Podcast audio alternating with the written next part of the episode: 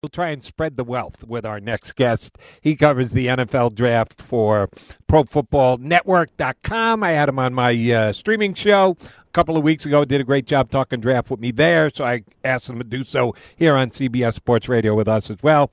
Ian Cummings joins me on CBS Sports Radio. How you doing, Ian? I'm doing great, man. I love the, uh, you know, round one gets all the hype. I agree, but there's six more rounds, and one of my favorite parts of the draft cycle is finding guys in that round four to round seven range, finding those gems in the rough, man. That's the that's the beauty of it, right? So we're, we got one week left. It feels it, feels surreal, honestly. You know, so many months leading up to it, building up to it, so many mock drafts, right? But we've got four days left now, and it's you know, it's we're right on the home stretch. It's getting close. We'll have some fun starting on Thursday. All right. Uh, usually, when I start with this, we talk about round one and uh, the depth of the draft and everything. I got a real specific question because for the third or fourth time, I read the same exact line about a particular player, and it annoyed me the first time I read it and just continues to annoy me even more. Derek Stingley some people believe this. Most people believe second best cornerback in the draft. Most have Sauce Gardner rated as number one, then Derek, then a whole bunch of other good corners. Corner's a pretty good position in this draft, as a matter of fact. But most people have him at number two. I have one buddy who actually says he still thinks he's the best cornerback in the draft, and I'm darn close to agreeing with that. This kid was unbelievable three years ago in 2019, and people thought he was going to be an unquestioned top five pick. And I've read, I got to say, four or five different places. But he hasn't done anything. He hasn't made plays since 2019. He hasn't looked like someone who deserves to be a top 10 pick since 2019. Well, he didn't play in 2020. He's one of the players that opted out. Uh, last time I checked, Ja'Marr Chase didn't make any plays in 2020 either, but it didn't keep the Bengals from picking him where they picked him and help him get to the World Series. This year, he played three games before he got hurt. So when was he supposed to make these plays to impress scouts over the last two years when he chose to take a year off with COVID? And yeah, if you want to question that, you can. But again, let me remind you, nobody questioned Ja'Marr Chase, and rightfully shouldn't have. And the guy got hurt this year. Why the hate for Derek Stingley? Yeah, you know, personally looking at what I see on tape, I feel like a lot of people look at the ball production in his freshman year, 2019, and they look at, you know, oh, it hasn't been that way since. He did play in 2020, but, you know, the ball production wasn't quite there. Only had five pass deflections in, you know, I think seven games played because it was a shortened season. But you look at the tape, man. You, you got to look at the tape. That's where it starts, especially for a position like corner, where sometimes the best reps are when guys aren't throwing your way. And I think that's a, a big key for Derek Stingley is that you look at what he can do in the short ranges, you know, that short area agility, that athleticism. He's an elite athlete when it comes to matching guys, you know, and it, it's very tough to do. You got to be fleet footed. You got to be fluid. You got to be able to recover quickly. He has all that. And then when wide receivers get a step on him, he can turn and run with them like the best of them upfield, you know, can match them, can stick to them and really, you know, create, uh, there's, there's not a lot of space there if you're a quarterback. If you try and test him, he's got elite ball skills too. So I think, a lot of what we've seen from Stingley, and even this year when he was healthy, which was for a pretty short span of time, right, because of the foot injury. But even when he was healthy, you look at, you know, people are kind of highlighting the, the missed tackles, which that's one of the bigger problems in his game. But you really can't knock the coverage. You still can't knock the coverage. In 2019, as a true freshman, he was an absolute technician already. I mean, you're seeing him use that kick slide to match guys outside of their stances. You're seeing him, you know, match them, stay patient and press and wait till he jams until he's got his base set. You know, all these little details that he already has grasped as a young player. And you look at what he can do, what he can become when he's fully healthy and has time to, you know, grow and develop. I'm a huge fan. You know, I think right now what we're seeing is, is maybe we're overthinking this guy, and I think his pro day was a pretty good example of that. He tested out of this world, still very good athleticism. Uh, had I think a 38 inch vertical without very good technique either. He he could have swung his arms a little more. So the guy is a freak. You know, shorter arms again, but you're anything that you pick out, you're kind of nitpicking. I think what you're looking for are those soft skills that you can use to match guys off the line, the ball skills, the playmaking ability, the football IQ. It's all there with him. So he, it's him and Andrew Booth for me on an island at the top. Sauce Gardner's up there too. Kaiir Elam's up there too. But Derek Stingley to me, you know, is just one of the most well-rounded corners in this class. And I don't, I don't think a, a few medical questions, you know, production questions, I don't think it changes that because you look at the tape and he's still matching guys as well as he did in 2019 how do you compare this uh, year's draft positionally, uh, safety, uh, excuse me, corner, as compared to safety or wide receiver, if we're putting the skill position defense against the skill position offense, which is the best grouping? Wide receivers, corners, safeties, tight ends. It's a tough question, man, because you could make a case for all of them. I think. I think uh, if I had to narrow down two, I'd say corner and wide receiver would probably be the ones that stick out. Safety is very good, very deep class. But I look at corner and wide receiver; they're both very deep too, and I think they do have a little bit more top end talent. Safety is good because you have Kyle Hamilton, obviously, who gets all you know he gets all the buzz, and rightfully so. He's a very good player, but he's a he's a specific mold of safety. You know, I think a nuance that goes overlooked with safety is that there's a lot of different types, right? So yep. you're looking for the type that fits your team. You know, like Kyle Hamilton, you can put him in the box, you can put him in two high, big slot, right? But if you need a guy who can play single high, then maybe you want Lewis Cine. If you want a guy who can play corner, you know, shade out to the boundary on occasion, maybe you want Daxton Hill. So there's a lot of different flavors, and so that's it's not going to match every team. So that's why it might be a little more sparse in that area because you know, while there may be three top safeties, you you may only have one on your board that really fits what you want them to do, right? So I go to corner, and I think there's a lot of depth to that position, a lot of you know different molds as well but a lot of top end talent too. I mean, Stingley, Booth, Gardner, Elam, even McDuffie, you know, Kyler Gordon. You know, there's a lot of potential first round talent there that I absolutely love. I think wide receiver as well. I mean, you look at that position.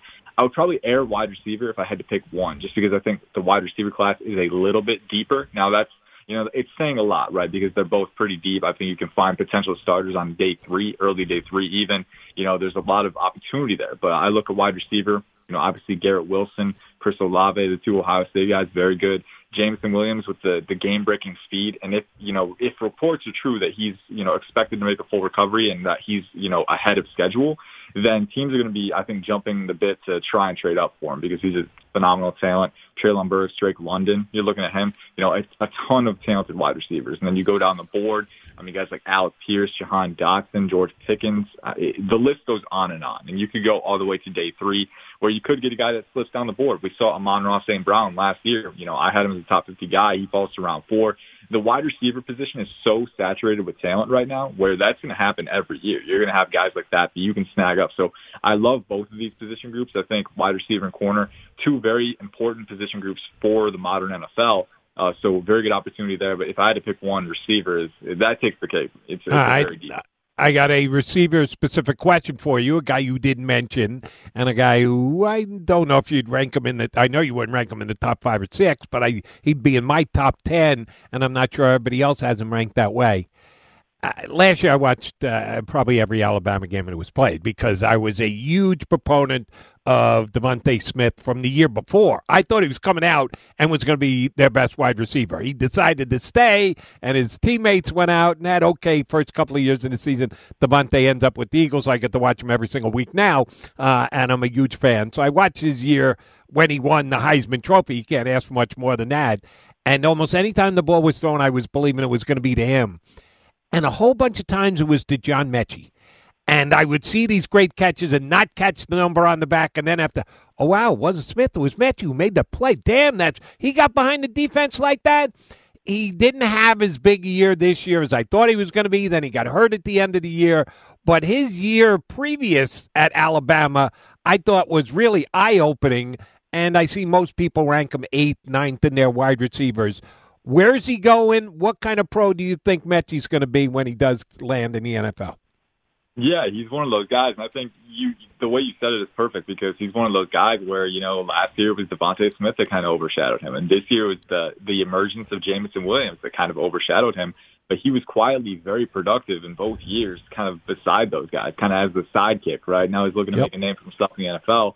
I think he can do that, and I think you know interesting, interestingly enough, I think the role that he has in the NFL might be similar. You know, like I, I maybe I never see him being the absolute alpha, the number one guy. But if you're an NFL offense, you know you need more than one weapon. You know, it's a cohesive unit. You need these wide receivers to play off of each other. And I think that John Metchie, you know, has a very high floor skill set to me. He's actually a good athlete, like you said.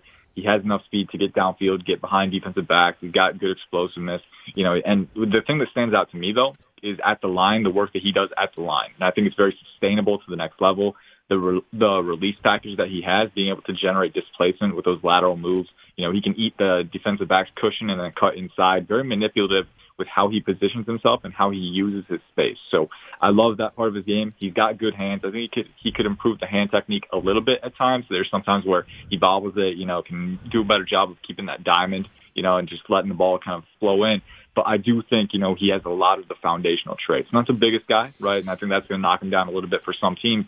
But I do think with his release package, he can win on the boundary or in the slot. You can move him around, be a flexible mix and match piece uh, that can really be, you know, provide flexibility to your offense. You know, at the end of the day, you know, if, if you got two bigger guys out there, you know, maybe you want to move them around. Metchie's a guy who can go anywhere and really win. You know, he's not like that over, overly dynamic player, but a very solid player who, you know, you look at these guys and they're turning out 1,000 yard seasons year in and year, year out. You don't know why, you don't know how. They just do. I think Metchie can be that steady playmaker for your offense. You know, not going to be a game breaker, but he can separate, he can make catches, and he can get some run after catch too. So he's a very solid player. You know, if I'm a team that needs security and kind of you know dependability, a wide receiver, he's probably one of the first names that I'm looking at on day two because he wasn't that big a guy, that's why I would get him confused with DeVonta Smith because he isn't that big a guy either.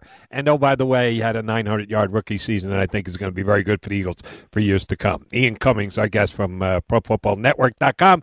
On his site, they got a he has a full seven round mock if you want to check it out. And I'll get to the third, fourth, and fifth round with him here in just a second. But I got one more first round question for you. Defensive tackle much like you stated with the uh, safety, it depends on how you want to use them, what kind of defense you're going to play. There's some players that would be a better fit for a different type of defense and just a general defense. And I think the same can be said for defensive tackle. Certainly the difference between 3 4 and 4 3 teams, but even some like to play guys directly on top of the nose, some want to play in the gap. Uh, everybody loved Jordan Davis, the big defensive tackle who really wowed him at the combine. His size, his athleticism. But some people believe his teammate Devonte Wyatt is just as good a defensive tackle as he is.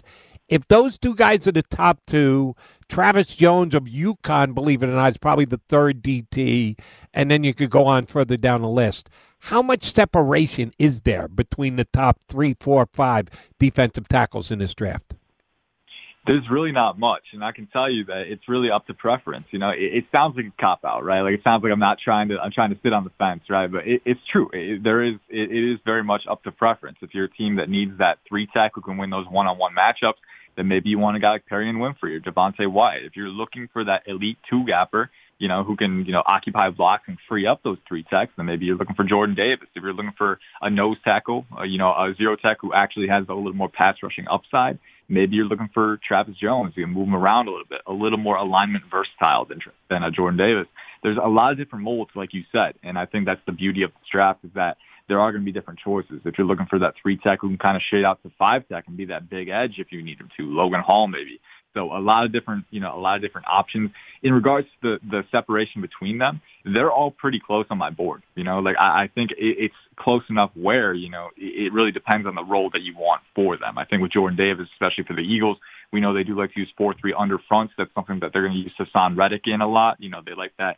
And 4-3 under is interesting because it's labeled as a 4-3, but you've got that strong side DE, you've got that three tech, you've got that nose tackle who's occupying those blocks, and then you have the edge rusher out in space on the other side, right? So it's an interesting alignment, but it's one that Jonathan Gannon likes to use. And so having Jordan Davis, a guy who can free up those players, could be very valuable. Again, maybe not a full full down role, and that's that's where the the value gets questioned from me in round one. I would probably prefer Travis Jones in round two because I do think that you know Jordan Davis is an elite athlete. All right, let's not get that twisted. He's very talented, but sometimes it does it doesn't quite translate on tape as much as you'd want. You know, he's still he's a massive guy. All right, he's like six six three forty. All right, so he's a big dude.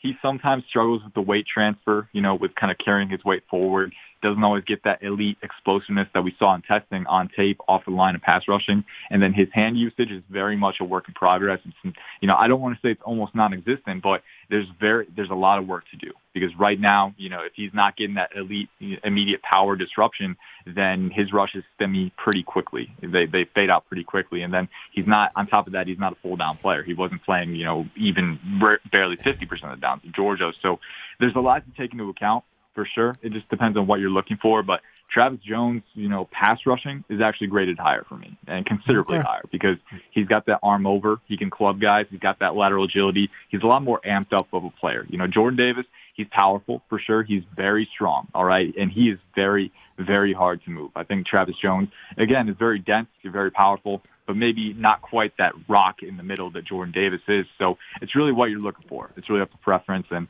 you know, if you're looking for a guy with more pass rushing upside, then I can see Jones being the pick too. But I, if, if it's Jones, I would prefer him in round two, but I think the value is better there than it is with Davis in round one. Understood. All right, let's get to the quarterback position. Do any of those draftable quarterbacks this year have a legit first round grade from Ian Cummings? The answer is no no. And I, I'm still working through finalizing a couple of them, but it's pretty, it's looking pretty clear that, you know, none of them, they do have talent for sure. Like I shouldn't say that it's not like a bad class. We could look back in four years and say, these guys panned out. These guys ended up winning their team's games. You never truly know what's going to happen. But looking at the class where it is right now, I can confidently say that you know, last year you had Trevor Lawrence, you had, you know, Justin Fields, you had Trey Lance, you had Zach Wilson, you know, guys who were a lot more regarded a lot more highly. I think Lawrence was kind of the, the, the top quarterback in that group where he had the athletic talent, he had the arm talent, but he also had great mechanics. You know, he also showed good processing on the field. You know, with this quarterback group, it's a lot of they either have one thing or the other, but they don't have everything. Like I just finished uh, finalizing Malik Willis actually, and arm talent, you know, he's got it. He's he has a very strong arm, very elastic arm where he can change his arm angles and generate velocity. Uh, and then athletically, I mean, it speaks for itself. He is an elite athlete and an elite creator at the quarterback position. Uh, he graded very well for me in those areas. But every other area that's important to quarterback play, like pocket discipline, like, you know, processing, like, you know, accuracy and placement, he was, you know, average and mediocre in some of those too, you know, so mechanics as well. So quarterback is not just about the physical traits. Obviously, it's very important, and the physical traits can separate the long-term starters from the backups, right?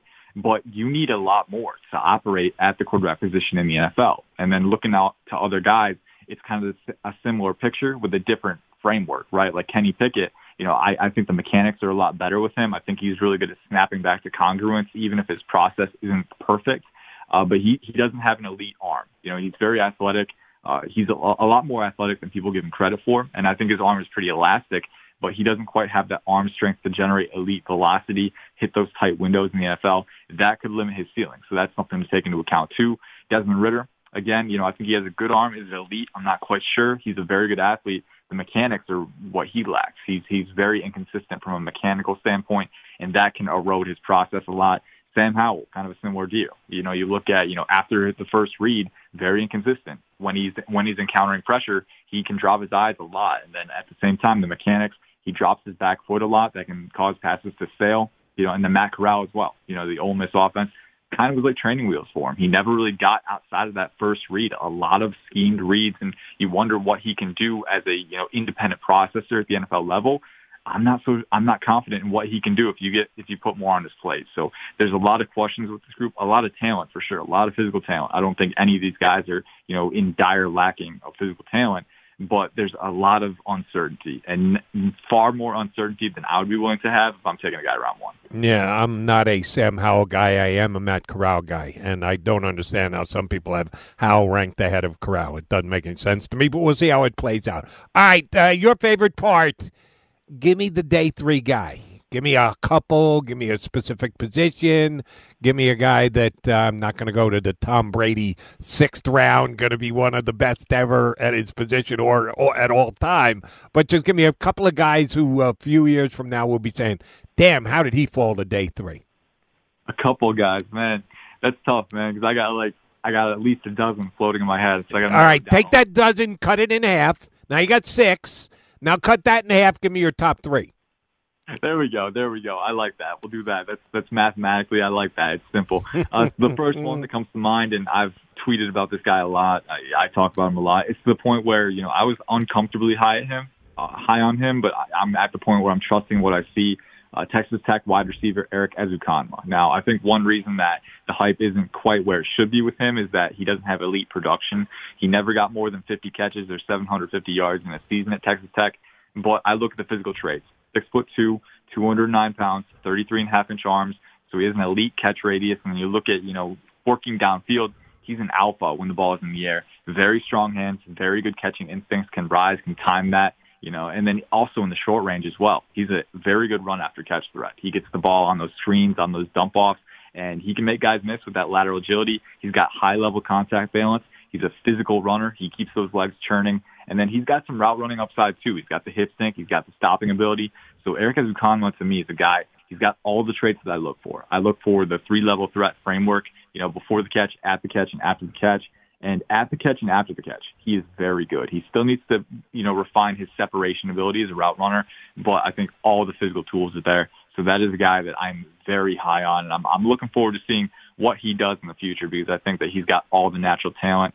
Uh, if I can do another Thomas Booker, defensive tackle out of Stanford, uh, very smart, intelligent player, but you look at what he does on the football field as well. You know, I think that the athleticism, the physical tools are all there for him as well. And at Stanford, he was a really interesting player because he aligned anywhere from five tech to, you know, nose tackle. I think the best fit for him, probably three tech or two Y at the next level. That guy who takes on those one-on-one blocks but he has all the physical talent that you need to succeed in that role. Looking at his combine performance, 6'3", 301, 494, 40 yard dash, broad jump at 110, right? So he had a relative athletic score of 9.81, which is very good. And it shows up on tape. He's explosive. He's twitchy. He's got power capacity, some upper body torque. He can knock guys off balance. He can club offensive linemen, you know, still kind of refining his game as a pass rusher but all the physical tools are there. And I think he can two gap those moving blocks as well. So a big fan of what he has to offer. And then I'll add one more defensive tackle as well. I really like the sleepers in the strap.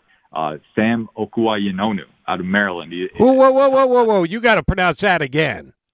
Yeah, it's it's a tough one, man. Okuayinonu is what it is, right? It's got a few syllables in there, but he's a he's a fun player for sure. He's more of a you know, he's around, I think, 6'1", 270, right? So he's kind of an interesting player. And much like Thomas Booker, they they moved him around a lot in Maryland. Uh, he was, you know, playing on the edge sometimes, playing at three tech, but he is explosive. And this dude has crazy lateral twitch for his size. I mean, if you're looking for an interior lineman who can be that pass rushing specialist, I really love what this guy has to offer because he's not just agile and explosive – uh, but he has, you know, he has some arm moves in the in the in the arsenal as well. He's got that club, he's got that arm over, and he's shown that he can use it in rapid succession. Uh, I think he has a 35 inch vertical at his pro day, so he definitely has that burst off the line. Again, you can tell with me, you know, on day three, I love to bank on the athletic traits. And if you have some versatility, that's even better. And I think that these three guys in particular, those are a few that come to mind for me. I'll throw one more in just real quick. Devin okay. Cochran, Georgia, Georgia Tech, offensive tackle. Uh, very long, very athletic, has great power capacity, and I think you bank on those traits as well. Could end up working out for you in the long run.